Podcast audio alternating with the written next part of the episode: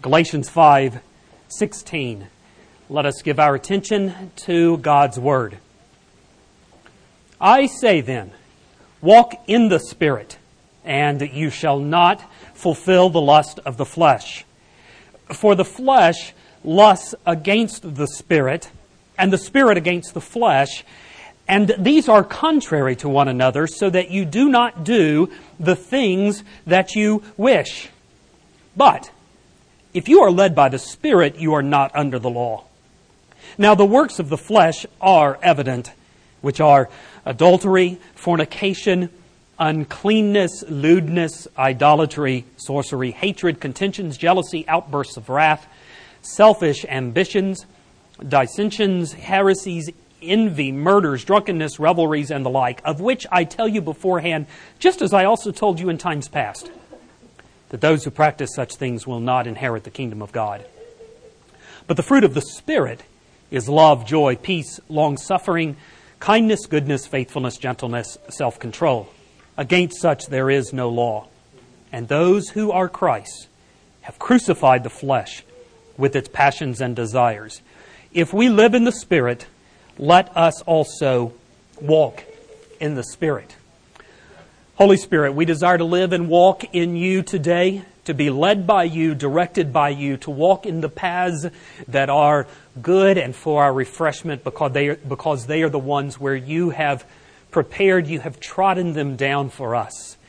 So have mercy on us this morning that through the grace of the Lord Jesus, through the teaching of the Word, to the glory of the Father, and for the joy of your people we might be filled with you, O Holy Spirit.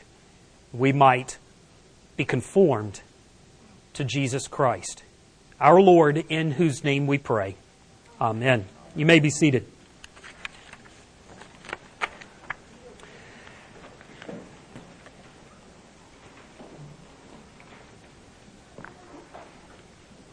Yesterday, after around noon, I had worked on the sermon for a while and needed to take a break, so I put the sermon in my back pocket to kind of read it and think about it and meditate on it as I walk down to the local Walgreens down from the office and get to get a Bear and me a, a Diet Coke. And um, as I got into the Walgreens, I remembered I needed to get some deodorant.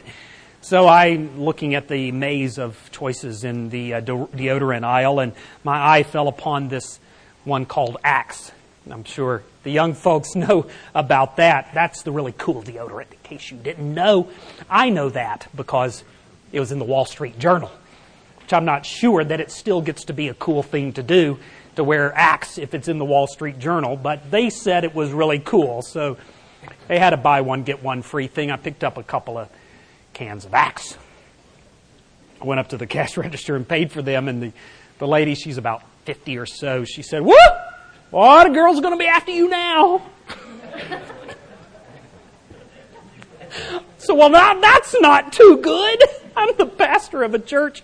I'm married and I'm 42 years old. The last thing in the world I need is to have the girls after me. Well, that kind of took her back a little bit. So she said, well,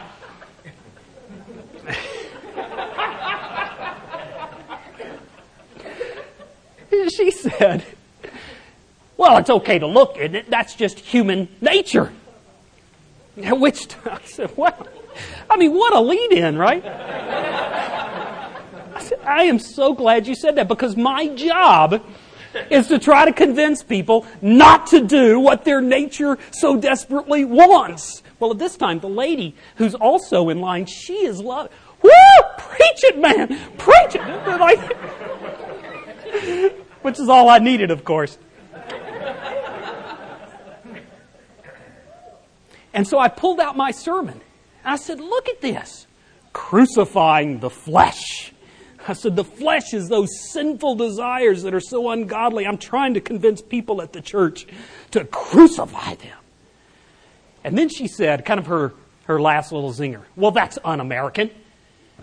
un American. what an answer, huh? As you can imagine, I'm not going to let her get the last word in. So I said, well, and that's why not many people come to the church where I preach, isn't it? so I expect fully well that the uh, Congressional Committee on Un American Tendencies to show up during the middle of the sermon. It's an un American topic. I will agree with her on that. But you know what? The underlying idea is not completely un American. You may remember it if you played varsity sports in high school, certainly if you played any college athletics. You remember two a days. Some of you do. Did any of you ever have two a days in the August sun? It would be, what, 612 degrees outside, 413% humidity. And that coach would make you run the bleachers. For you folks who are not, don't know what running the bleachers is, that's where you run up the stairs, across, down, up, across, up, down. And you run, and then you go to the other side and you run through those also. You lined up for what seemed to be endless wind sprints, and you pushed yourself until quite literally some people would puke. And then, that was morning. You get to do it all over in the afternoon. And coach, of course, being full of sympathy, would say something brilliant like, No pain, no gain. At which time you wanted to help him have some gain through pain, didn't you? Two a days are not fun. But we did not do it for the two a days. We did not do that form of physical discipline in order to have the fun of two a days. Do you know why we did it? We did it because in a couple of months, what was happening? There was a game to be played. We wanted to be in the game. We didn't want to be in the two a days. We went through the two a days to get in the game. There was another example of this in the Duke basketball team this year. When the season began, no one expected Coach K to pull off another miracle and end up at the big dance. Because too much of his talent had graduated or elected to turn pro, and, and this would be what they call a rebuilding year for Duke. But Coach K had something else in mind because you see, Coach K was not interested in watching the tournament on the television. he wanted to be in the game. So he went to his young kids, you know, 18, 19 year old kids who a year from then would be making 30 or 40 million dollars. And he said to them, "You know what, guys? We are not we are not the most talented team on the on the courts this year. But I tell you something. We can go to the NCAA tournaments if we are the most disciplined team, the most the, in the best shape of all the teams on the court this year. And so Duke already had a very physically demanding uh, training program and schedule, but they doubled it in order to be the most disciplined team. And of course, they did not win it all. But you know what? They finished about 100 teams ahead of where everybody said they would finish. And they went and added another to their string of Sweet 16 appearances, they were in the game. See, they were in the game because they were disciplined, because they went through a lot of pain in order to play in the game. Galatians 5:24 tells us that those who are Christ have crucified the flesh. The flesh is that old sinful desire that we have. It is our passions and cravings that Pastor Kaiser just spoke of when he told of the church leader who felt the desire to be number one. Now, the crucifying part is not fun. I do not want to pretend that it is, but I also would remind you as we begin that is not the end which we seek. the end is to get in the game, and the game is to glorify God, to enjoy Him by becoming like Jesus. That's the game for which crucifying the flesh we might consider the two a days. That's exactly what Paul says in 2 Timothy chapter 2. He says, Let everyone who names the name of the Lord depart from all iniquity. Why, Paul? Why do this departing from iniquity when that's so hard? Because he says, If you cleanse yourself from dishonor, you will be a vessel for honor, sanctified and useful to the master, and prepared for every good work. That good work is what we might call being in the game. And my hope today is that God would give us the grace to put to death some of our sinful desires, our sinful natures, and be prepared for good work, that the fruit of the Holy Spirit might blossom and bear bountifully in our lives. Remember, this topic, the series that I'm looking at when I preach, is all based on this Galatians 5 thing. We're looking at the fruit of the Spirit. But in order that the fruit might be produced, there is also has to be a pruning away of the old nature. Now, to receive the benefits of the fruit, we all want love, joy, peace, kindness, goodness, and faithfulness. And to receive those fruits, we need first to notice that only those who belong to Christ get to crucify the flesh. Key word there is get to. You get to. Now, I find that many Christians believe that their greatest enemy is the devil. I know at a church like ours, there may be some of you who suspect that our greatest enemy is Washington, D.C., or at least the judiciary branch of the government. but did you hear Pastor Kaiser's testimony? Even in a place where they are locked in jail for preaching the gospel, they did not say, Lord, protect us from the government. That's not what they said, is it? Protect us from wealth, protect us from pride. See, the Bible does not say that the enemy that our greatest enemy is the devil. Yes, the devil is a powerful enemy. Yes, he's a dangerous foe. Yes, the temptations of the world and its governments can promote ungodliness. Yes, we work against those and are aware of those, but the Bible says that your greatest enemy is yourself. It's the flesh. Augustine was uh, probably second to John Calvin, the smartest man, certainly the second greatest Reformed theologian ever to live, and he was known frequently to pray this Lord, deliver me from that evil man, myself. Myself.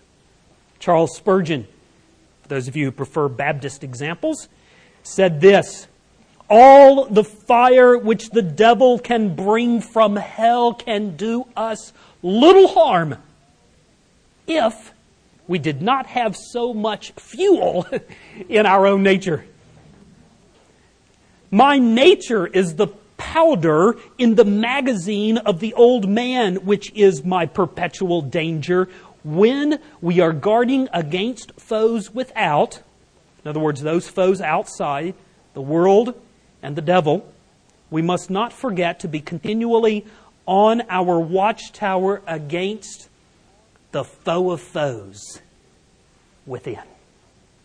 The old Puritans used to call this process, which we are considering this morning, this process of dying to self and living for Christ, they called mortification.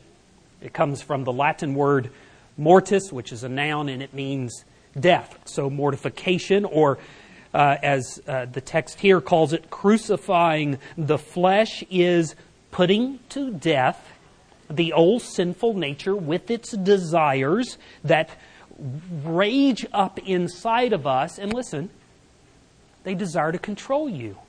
They desire to control you and make you do that which you really do not wish to do. We want to be instead controlled by the Holy Spirit. So, whether you call it mortification of the flesh or crucifixion of the flesh, it is the process of sanctification. That's another Bible word that's used. It is the process of becoming holy. It is the means by which God makes us look like Jesus. You do know why you need this, don't you? you remember the girl I told of last week in Chicago she sat through the entire worship service, nine years old, with her arms crossed and those laser beams of death shooting out of her eyeballs and her hatred and animosity welling up inside of her because her will was crossed. her uncle picked up a piece of paper and she wanted to pick it up. obviously, the paper didn't matter, but what mattered was this her sinful desires have been crossed. You see, you see it in her. The flesh lusting against the spirit, and the spirit lusting against the flesh. Helen and I saw this in our own precious children when one of them, I, I'm not sure exactly who it was, it's about three years old, and we kept the dog food in the kitchen on the floor there, and she liked, uh, she, I think Rebecca started that. Whoops. she liked to go and play with the dog food. And so one time she was playing with the dog food, and we were wondering whether it was a situation where she just had no idea what we were talking about. Was, is she just childish and, and just doesn't know any better? And then, out of the corner of our eye, we realized she was picking up dog food and waiting to make sure we saw her before she played with it. it wasn't childishness, it was the flesh lusting against the spirit and the spirit against the flesh. You see this in the teenager who, though his sinful nature may have been controlled by his parents when he was young and small, never really learned from an early age how to mortify the flesh. And now that he is able to have it expressed beyond their control is boiling in rebellion as his passions and desires are absolutely out of control. The flesh lusts against the spirit, and the spirit against the flesh.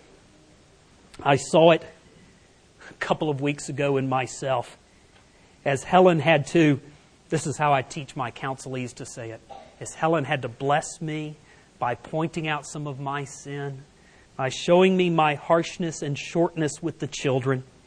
Now, it took me, I don't want to pretend that I got over this quickly. It took me, let's just say days for right now, so it doesn't look too bad up here in front of everybody. It took me days to get over this. But fortunately, I had this sermon coming, and so God gave me ample opportunity, forced me to think through what was going on in my heart. And I found at least four different passions and desires welling up from within me. First, I noticed a distinct time where I felt sorry for myself. Here were the thoughts that came to my mind. People sure do find it easy to criticize me, don't they? You ever felt that? And then this thought I bet no one else has a wife who demands perfection from her husband. Not, thank you, Lord, that I have a precious woman who is willing to risk hurting my feelings in order to tell me of sin in my life. But no, I bet no one else has a wife who demands perfection from me. Then, second, I noticed a distinct time in which I rationalized my behavior. I said this to myself. You know, I may have been a little short with the ki- little short with the kids. But who would not be during a move like we've had to go through, right? Or this thought which popped into my head. You know, I wouldn't really have been that way if I'd gotten enough sleep. And then, third, after those two steps, I noticed my flesh having first felt sorry for itself and then rationalized its behavior, it began to assert its innocence. You know, I'm not so sure I did anything wrong after all. I mean, children need a firm hand, don't they? Doesn't a father have to discipline his kids? And then, fourth, and this is the coup de grace, I began to blame others. You know, now that I think about it, Helen's pretty critical, isn't she? I wonder if she would like it if I showed her that book I have of 368 pages of all the sins that she's committed in the last 14, 17 years we've been married. You know, if my kids acted better, I wouldn't have this problem. See the steps? See the desires of the flesh welling up against? The flesh lusts against the spirit, and the spirit against the flesh. Have you taken the time to know that own struggle within yourself? Do you know that feeling welling up within you? In order to know it and have victory, there are two things that are necessary. First, thinking is necessary. Let's look in our Bibles over at Romans chapter 6 for a moment. Romans 6, 7, and 8, which I think I was to read part of it earlier, but Romans 6, 7, and 8 are actually a longer commentary on Galatians 5, 16 to 25. So they take, they take uh, Paul explains it in a lot of, in a lot of words in, in those three chapters, and then he kind of condenses it down to the main bullet points in Galatians chapter 5. But let's look at Romans 6, verses 1 to 14. What shall we say then? Shall we continue in sin that grace may abound? Certainly not. How shall we who died to sin live any longer in it? Or do you not know that as many of us who were baptized into Christ Jesus were baptized into his death. Therefore, we were buried with him through baptism into death, that just as Christ was raised from the dead by the glory of the Father, even so we also should walk in newness of life. Verse 5 For if we have been united together in the likeness of his death, certainly we shall also be in the likeness of his resurrection, knowing this, that our old man was crucified. There's that word that the body of sin might be done away with, so that we should no longer be slaves to the sin. See the control it has over us?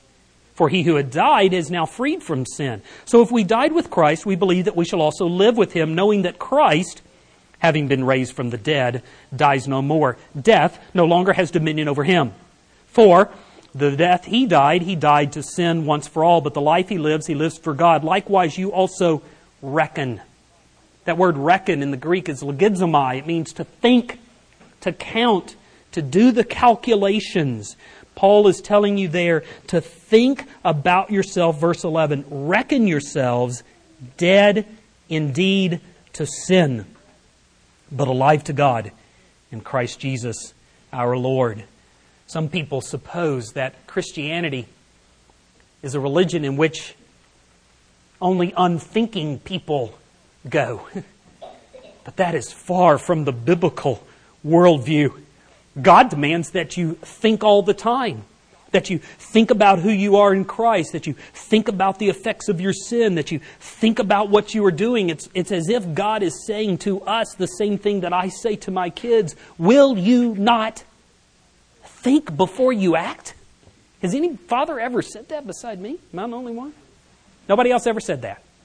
Yeah, right. Kurt and me. Okay, a couple of us have. Think before you act, God is saying. And is it not true, loved ones? Is it not true that one of the greatest enticements to sin is when we act without thinking? When we react to a situation instead of pausing? When we feel something and then do rather than pondering and thinking. When we jump instead of considering the principles and the effects of our behavior. Let me tell you this in order to get in the game, you got to start thinking. but there is a doctrine called the noetic effect of sin, and that means something else too. You got to think differently. I don't want you to just think because thinking gets messed up too. We need to think differently. Imagine if you will, that uh, you have a three year old daughter or grand. Do we have any three year olds here? Is anybody three years old? Who's three? Okay. Hi. Imagine that Abigail has a playing out. Should we go? Let's say we go out to the Haynes house. They kind of live out in the country, and Abby's out there playing in the in the field, and she finds a snake. All right, she She's seen her brothers with those little toy snakes that they have, and she just assumes that the snake is what? A toy. It's a toy, right? So she picks up the snake, begins to play with it. But we all were all there at a picnic, and we noticed that it's not a toy, it's a rattlesnake. Now, if we care about her, what will we do? We will scream, drop it! We will run to try to rescue her. But here's the, here's the problem, isn't it? When you say, drop it, what does the three year old think you are trying to take from her? And so, what does that little sin nature do? Squeezes it harder, doesn't it? I got me a toy, and there ain't nobody taking this from me. yeah, you're right. When it bites, it'll take it from her, won't it? You see, the difference is do you trust your father when he tells you that sin is a snake? Or if you prefer, a spider the size of Shelob, since we like Lord of the Rings illustrations. And that's why, friends, that's why the first point is this those who are Christ get to crucify the flesh. God says these are snakes. These are a pit of snakes in which we are living. And so I ask you do you believe God? Do you believe your Father in heaven when He says, My law is perfect? The requirements of holiness which I lay before you are nothing but great gain. Do you believe the Bible when it says that the commandments of God are not burdensome? Do you believe Do you believe the Bible when it says that your flesh is your greatest enemy and holiness is your greatest happiness? Do you believe God? See? Do you know your sin to be a snake? Well, those who do, those who believe God, those who belong to Christ, get to crucify the flesh. It's a great privilege. It's a wonderful thing that you are going to want more and more of. And because you want it so much, that leads us right to the second point, which is this. Only those who belong to Christ want to crucify the flesh. Back in Galatians 5. Listen again to verses 16 and 17. I say then, walk in the Spirit, and you will not fulfill the lust of the flesh. For the flesh, flesh lusts against the Spirit, and the Spirit against the flesh, and these are contrary to one another, so that you do not do the things that you want or wish. And then flip over to, in your Bible to Romans 7, a little more extended commentary on those verses. Romans 7, beginning at verse 18.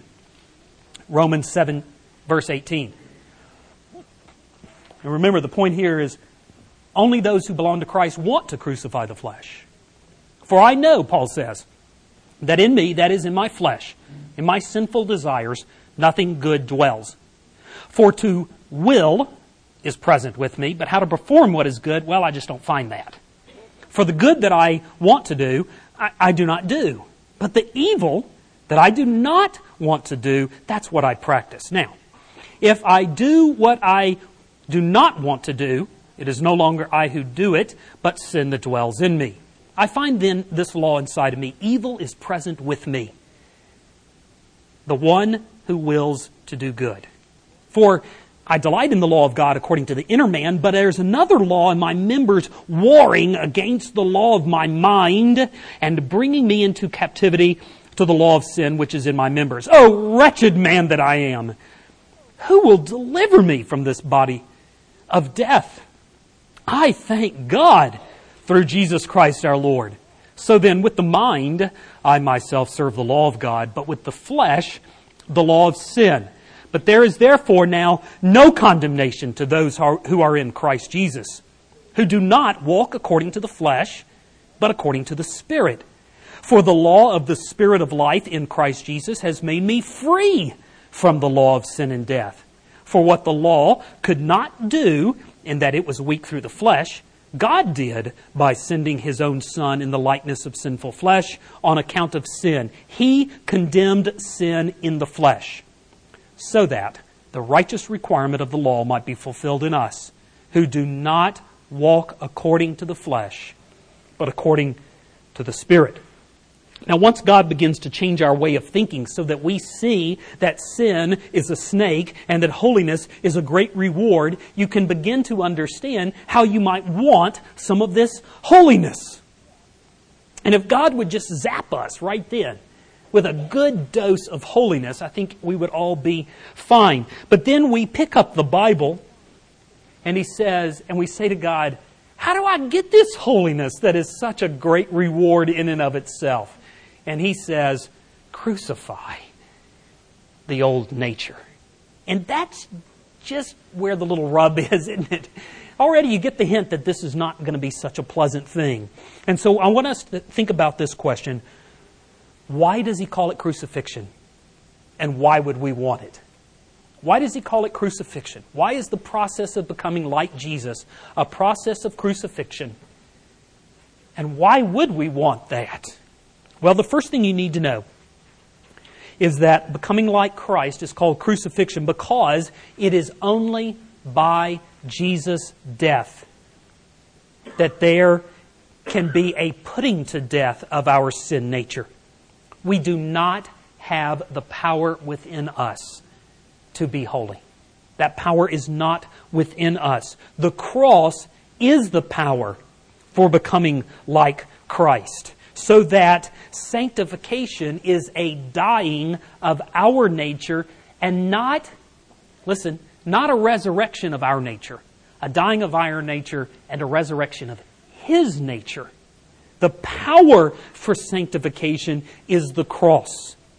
So that the process of becoming like Jesus is called crucifixion. But it's not simply the power for sanctification which is at the cross, but it's also, listen, the pattern for sanctification. What it looks like in your life is similar to what it looked like for Jesus to die on the cross. We might say it this way like the death of Jesus, which empowers our becoming holy, so is the death to self, which is the process of becoming holy. That's a critical sentence, a critical distinction. Like the cross of Jesus, which is the power for becoming holy, or the death of Jesus, so is the death of self, which is the process for becoming holy. So if we want to understand what it's going to look like in our lives to become holy, to get this great reward, to get in the game, we should look at the cross. We should look at Jesus dying on the cross and see what that looks like. Let me tell you four things about it. It is painful, it is pervasive, it is protracted, and it is pitiful. Painful, pervasive, protracted, and pitiful. First, crucifying our sinful nature is a painful work. Crucifixion was the most horrible form of death ever invented. Theologian Alister McGrath calls it legalized sadism, the most depraved execution imaginable. And similarly, dying to my sin nature involves much pain. It costs tears and extracts pleading prayers and strong cries. If it were easy, Jesus would not have told us to pluck out our eyeballs or cut off our hands rather than lose our salvation. So, how is it painful? Well, let me give an example. Husbands, let me talk to the husbands for a moment. Imagine the last time you had a disagreement with your precious honey, right? Okay? Now, we know, right, that she was 90% wrong and you were 10% wrong. You were 90% right. Right? Everybody remember that disagreement that you had back in the 1400s where you were 90% right. if you catch on 1400s, you were 90% right. Okay, but pretend for a moment that she was 90% wrong and you were 10% wrong. Now, since you only had a little bit wrong, the Spirit tells you this. The Spirit says, that the way of joy is the way of cross of the cross, right? The way of happiness is the way of holiness and humility. So what you should have done if you were only 10% wrong, knowing as you do that the first one to the cross wins all of the prize, you would be running to the cross saying to your honey, honey, let me just tell you, these are the things I did wrong in that situation, and I want to ask you to forgive me. Isn't that what you all did? She would have said, what she would have fainted, wouldn't she? That's not what the sin nature asked for, did it? What did the sin nature say? You know, she's 90% wrong, and, uh, well, that means she's got most of the confession to do, doesn't she? I think we'll just sit back here and wait. In fact, let's not even wait. Let's cross our arms and let's give her the cold shoulder so she gets the point. Right? That welling up inside of you of pride, that's what has to die. That's what hurts so much, is to say no to those sinful desires. And it hurts. It's painful. Maybe some of you have never experienced the pain because you've never done it. But yet you should be able to feel rising within you this anger and self righteousness and desire for revenge because of your hurt feelings. It is painful to kill those. Second, it must also be a pervasive work. In crucifixion, every fragment of the body, every sense, every sinew, every nerve is tormented and tortured with pain. So for us, the Holy Spirit does not pick and choose which sins to eradicate. He takes on the whole of our sin nature. He is in conflict with every nook and cranny of sinful passions and desires of rebellion within us. And listen, He does not rest because He loves you. you feeling loved right now? Hallelujah. Feeling loved? Is anybody feeling loved? Raise your hand. Okay, you need to feel loved. I'm loving on you. Come on, I want you to love me back here a little bit. The Holy Spirit loves you, and He's not going to rest until and unless He presents you perfect. Perfect in Christ Jesus. Now, that's really important because a lot of people get into trouble with God because they say to God, You know, I'm willing for you to work on this area of my life, but here's some areas where I just do not want to be sanctified. And it doesn't work that way, it is a pervasive work. Christ on the cross was in pain in every sinew, and nerve. And so the Spirit wants every bit of you to be made holy. It is painful, it is pervasive. But third, notice that it is a protracted work. We pride ourselves in America on quick executions, not cruel and unusual punishment. But in Rome, their thing was to devise the most slow, tortuous death possible. They actually had some people who would be on the cross for days, writhing in agony. That's why, um, remember the, the, uh, in, in, the crucifixion of Christ on uh, Friday before the Sabbath, or Thursday before the Friday Sabbath, if you prefer, but either one, the, they sent the guards out to break Jesus' legs because once the legs were broken, you could no longer push up from the bottom and continue to breathe, and you would quickly suffocate to death. Well, in the same slow, painful way, there's nothing speedy about dying to sin. It is a protracted death, one in which you see only incremental and gradual improvements most of the time. And listen, because of this, some of you grow discouraged. You think, well, there must be something wrong with me because my friends and neighbors or my other people that I know keep promising that if I'll go to this revival, if I'll go to this event, if I will just attend this conference, I will get zapped with a super dose of really quick sanctification. I'm going to schedule in my day timer from 8:30 in the morning to 8:45 and I'm going to get Jesus right then and then everything will be okay. That's just not the way the Bible says that it works. And I know that many people reject biblical Christianity in our day because it promises neither quick nor easy sanctification. Americans want their religion simple and painless and fast, but that schedule does not fit the Spirit. Let me encourage you that we do people a great disservice if we refuse to tell them this truth, if we sugarcoat this reality, because some people come to Christ or to the Christ of their imaginations because they think as soon as they do, all of their problems will go away. And yes, Jesus is the answer. Yes, Jesus is the life. But those in whom His Spirit lives must die to self. A little bit every day. It is a slow, protracted work. It's painful, it is pervasive, it is protracted, and it is pitiful. it's pitiful. For the naked criminal, they usually were crucified naked. There was no place to hide from the shame. They were exposed to a gaping public, and death by crucifixion meant that people would walk by. They would shake their heads, and we still do that, right? Click your lips, your, your mouth. Mm. Pitiful. Pitiful. That's what people would do. They would walk by and, and, and look up at Jesus and say, mm, pitiful. The Lord must really hate him in order for him to be up there on the cross. Well, in the same way, death to sin is a pitiful experience. Ezra prayed this Oh my God, I am too ashamed and humiliated to lift up my face to you, for our iniquities have risen higher than our heads, and our guilt has gone up into heaven. Do you know that there's only one way to stand before God unashamed? It, it happened in Genesis chapter 2. Do you remember it? Adam and Eve were both naked and unashamed. Now, why were they not ashamed? Do you remember?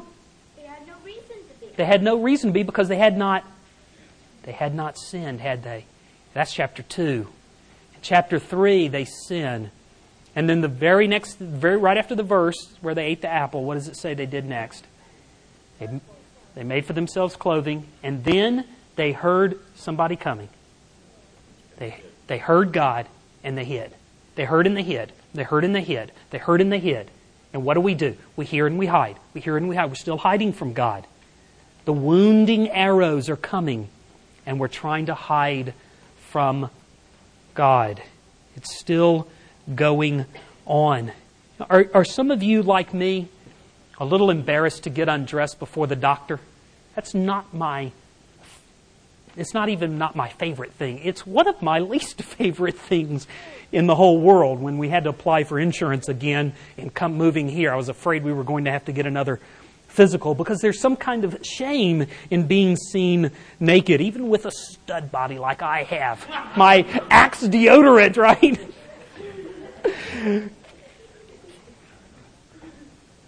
but if the doctor is going to heal, he must expose. And the Spirit is the faithful surgeon who cleanses and purifies the most horrible sin in your soul, but in order to do so, it has to be brought to the light.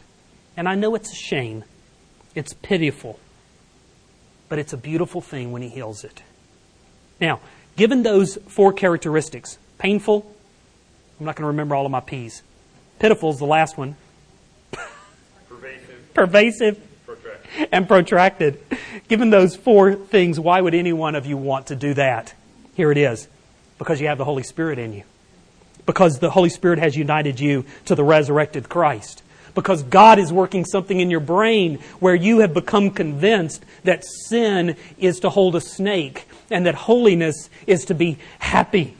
And you want to see Christ power in you. Is that your desire this morning? If it is, then I plead with you to renew again your commitment to die to self and to enjoy the happiness of holiness, good people. And then, third, only those who belong to Christ are able to crucify the flesh.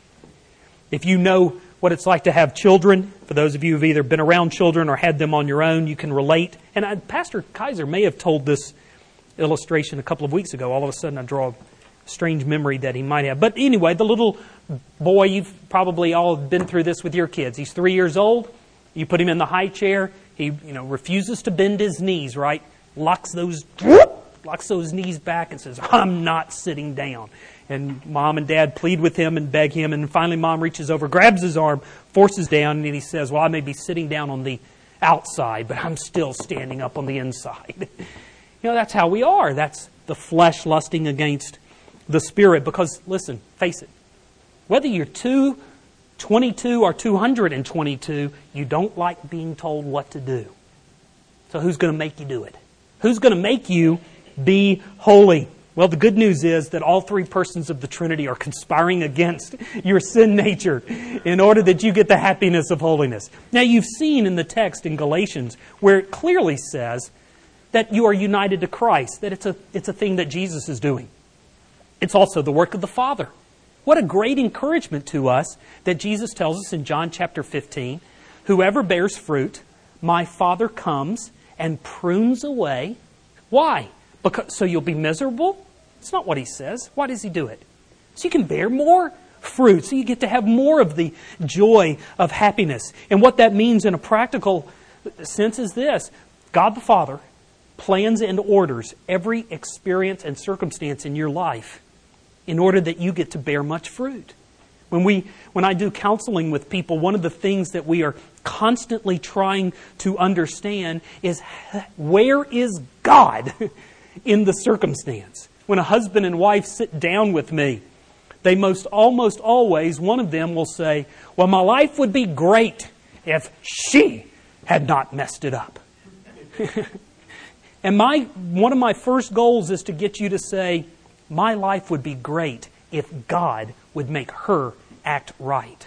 Because God is sovereign and in control of all things. And if you have an argument, you need to take it up to God and trust Him. And that changes the perspective because no longer is it a husband and a wife simply squabbling, but it is God who is a loving Father who has ordained the husband and wife to have this very argument in this very time while sitting in these very chairs so that they might what? Crucify the flesh. I mean, it's just so much fun when I say that and crucify the flesh. And then, of course, the blood drains from your lungs and people begin to suffocate. It's an unpleasant work, but that's it. See, it's God doing something. It's not you and your husband having a fight. It's God working. So listen, in every circumstance, what I want us to learn to say is this Where are the pruning shears of God's love clipping away at my sin? Where are the pruning shears of God's love clipping away at my sin? Every time, listen, kids, every time you think, you know, it really bugs me when my parents do that, especially you who are teenagers. When you think to yourself, it really bugs me when mom does that. Where are the cl- pruning shears of God's love? Clipping away at my sin. You know, one day, you're not going to believe this, one day you're going to have a husband. He's going to do worse. and you either get pruned now, or you'll be sitting in my office and I'll be telling you about crucifying the flesh, and you're not going to like it. Where are the pruning shears of God's love clipping away at my sin nature? But as much as it is Jesus' work, as much it is, as it is the Father's work, it is especially in Galatians the work of the indwelling Holy Spirit. Let me tell you four ways in which the Spirit leads you to crucify the flesh. First, he does so by delighting in God's laws. Now, before a man or woman is born, or as soon as they are born, and before they are born again, we hate God's laws whenever they cross our preferences. Now, I'm not saying that we hate all of God's laws. Many people get confused there and they think, well, I don't hate God's laws. I'm, I'm all in favor of you know, whatever law it is, I, I agree with God's laws that homosexual people ought not to be able to get married. Well, that's fine. But that's not what the Bible says. The Bible says you hate God's law whenever it crosses your preferences. of course you don't it doesn't bother you as long as he's not bothering you. Who cares? But what about when he gets his little fingers down in the sins and foibles of your life and says, "Hey, can I talk about this?" They're His Word. And He loves them. He loves for you to get to rest in Christ on the Sabbath. He loves for you to be generous in financial support of the kingdom. He loves, young people, He loves for you to remain sexually pure. He loves, He loves it when He helps you sacrifice your personal pleasures in order to serve others. He loves helping you honor your parents. He loves helping you submit to the government with great joy and confidence in the sovereign God. The Spirit breaks the power of sin in us by delighting in the law of God. That's what Paul says in Romans 7. I delight in my inner self in the law of God. The second thing the Spirit does is he takes away the joy of sinning. Romans 7:15 is an amazing verse. It says this, "For that which I, I he says, I do not understand my own actions. For that for, for I do not do what I want to do, but I do the very things I hate to do. Do you hear the battle raging inside of him? Yes, I sin, Paul says, but I hate it. That hatred is the work of the Spirit. You ever feel guilty when you do something wrong? That's the Spirit. Guilt is a wonderful gift of God. Have you felt that change in your heart whereby the thoughts and desires that once seemed so much fun, you know, when, when, when you were first married and maybe weren't really committed to the Lord, how when, when you thought in your mind, you know, I'm going to get revenge on my spouse. And now, just thinking about that brings you grief and guilt and even hatred of the doing. The, the Spirit takes away the joy of sinning. Then, third, he changes your mind about sin. I've already covered that really, but just to remind you that this is why the scriptures are so critical. It's so critical that we be much in the Word of God, as Pastor Kaiser was challenged, uh, offered a challenge to us through our sisters and brothers uh, where he has been visiting. The scriptures are critical because there is where we see the truth about sin and rebellion. It, it's there we find the destructiveness of our own sin you know this from your, your arguments with your spouse. He sometimes says something cruel and uncaring, and you feel like seeking revenge and lashing back and hurting in return. Your sin nature says, Please do this. I will give you a little bit of pleasure for it. But then the Spirit changes your thinking. And you begin to say, You know, I don't want to be enslaved by that desire for revenge. God says, Revengeance is mine, I will repay. The Father knows better than I how to get even with Him or give grace where it is undeserved, just like I have gotten. And you begin to have the power of the Spirit welling up inside of you as the Spirit changes your mind about sin. And then, fourth, the Spirit gives grace in the time of need. It's complex to explain exactly how He does that, and we'll leave it for another day. But simply this as you grow in maturity, we do not grow less dependent on Jesus. Growth and maturity in Christ is growing more dependent on His grace, and He gives grace for those who seek Him. Well, what do we do with all of this knowledge in this complex topic? Let me let me uh, just kind of rehash and give some application so you make sure that you leave doing something about it. First, here's what I first want to happen in your lives. Here's what I would say God wants to happen in our lives. First, He wants you to think. And then He wants you to think differently about the passions and desires which seek to control you. Think and then think differently. Then, second, I want you to leave here encouraged that the struggles with sin that are so difficult sometimes to, to seem to win, they are not unusual. That is the way that God has appointed for sanctification. So meditate frequently on Christ's crucifixion. Spend time in the Gospels, especially in the Passion Week. And let what, what happened to Christ encourage you about the process you are going through. Then, third, realize it is a spiritual work. All of us get ourselves to the point where we hate our sin, and what we do then in response is we grit our teeth clench our fist and say, I'm not going to do it anymore. And at that time is when we have to come to God and say, God, I cannot not do it anymore. I need your help. Will you help me? The Father, the Son, and the Spirit desire to free you from enslaving sin. Seek that freedom in God which your soul so longs for. Now, because this topic is so vast and because it is also un American, repulsive to our natures, we've really only touched on a little bit of it, believe it or not, even though I've talked way too long. What I want to do next week is rather than continue this, although I would like to do that, I think it'd be best let's take next week and we'll look at one of the fruit. We'll look at love. We'll let, let these principles percolate down into the specific fruit. And then we'll come back and visit mortification over uh, the months uh, that follows. But as you leave, I want to remind you of this. Please, leave here remembering that your acceptance with the Father is not dependent upon how much progress you've made in mortification of the flesh. Please do not allow the slowness of sanctification nor the continued pervasiveness of sin to be cause for despair. Please do not do that. Don't give up on holiness. It is not, the death of Christ is not a cloak to cover our sin, it is an auger to dig it out.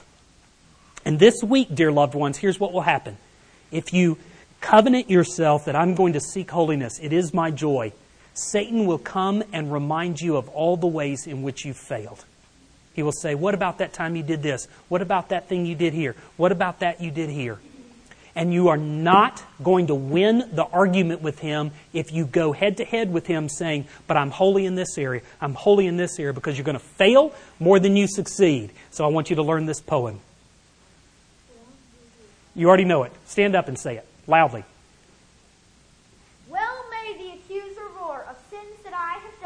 I know them all and thousands more, but Jehovah knoweth none. he knoweth none.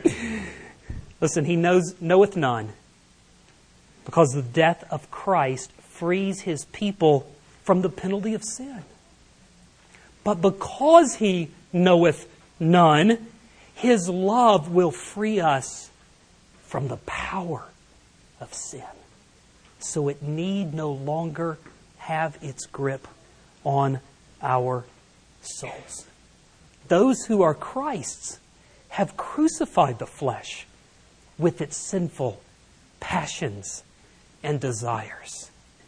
I encourage you, please remember, well may the accuser roar. Let's stand and say it together. I'll give you a line and you repeat after me. Let's stand. Well may the accuser roar. Well, well may the accuser roar of sins that I have done. Of sins that I have done. I know them all. Know them all. And thousands more. Thousands more. Jehovah knoweth none. Jehovah knoweth none. Thank you, Jehovah God, that your mercy is from everlasting to everlasting.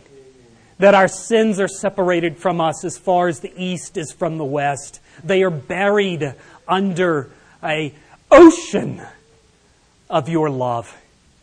Thank you that the love of Jesus is greater even than all of our sins, than all of our rebellions, than all of the misguiding and misleading passions of our hearts.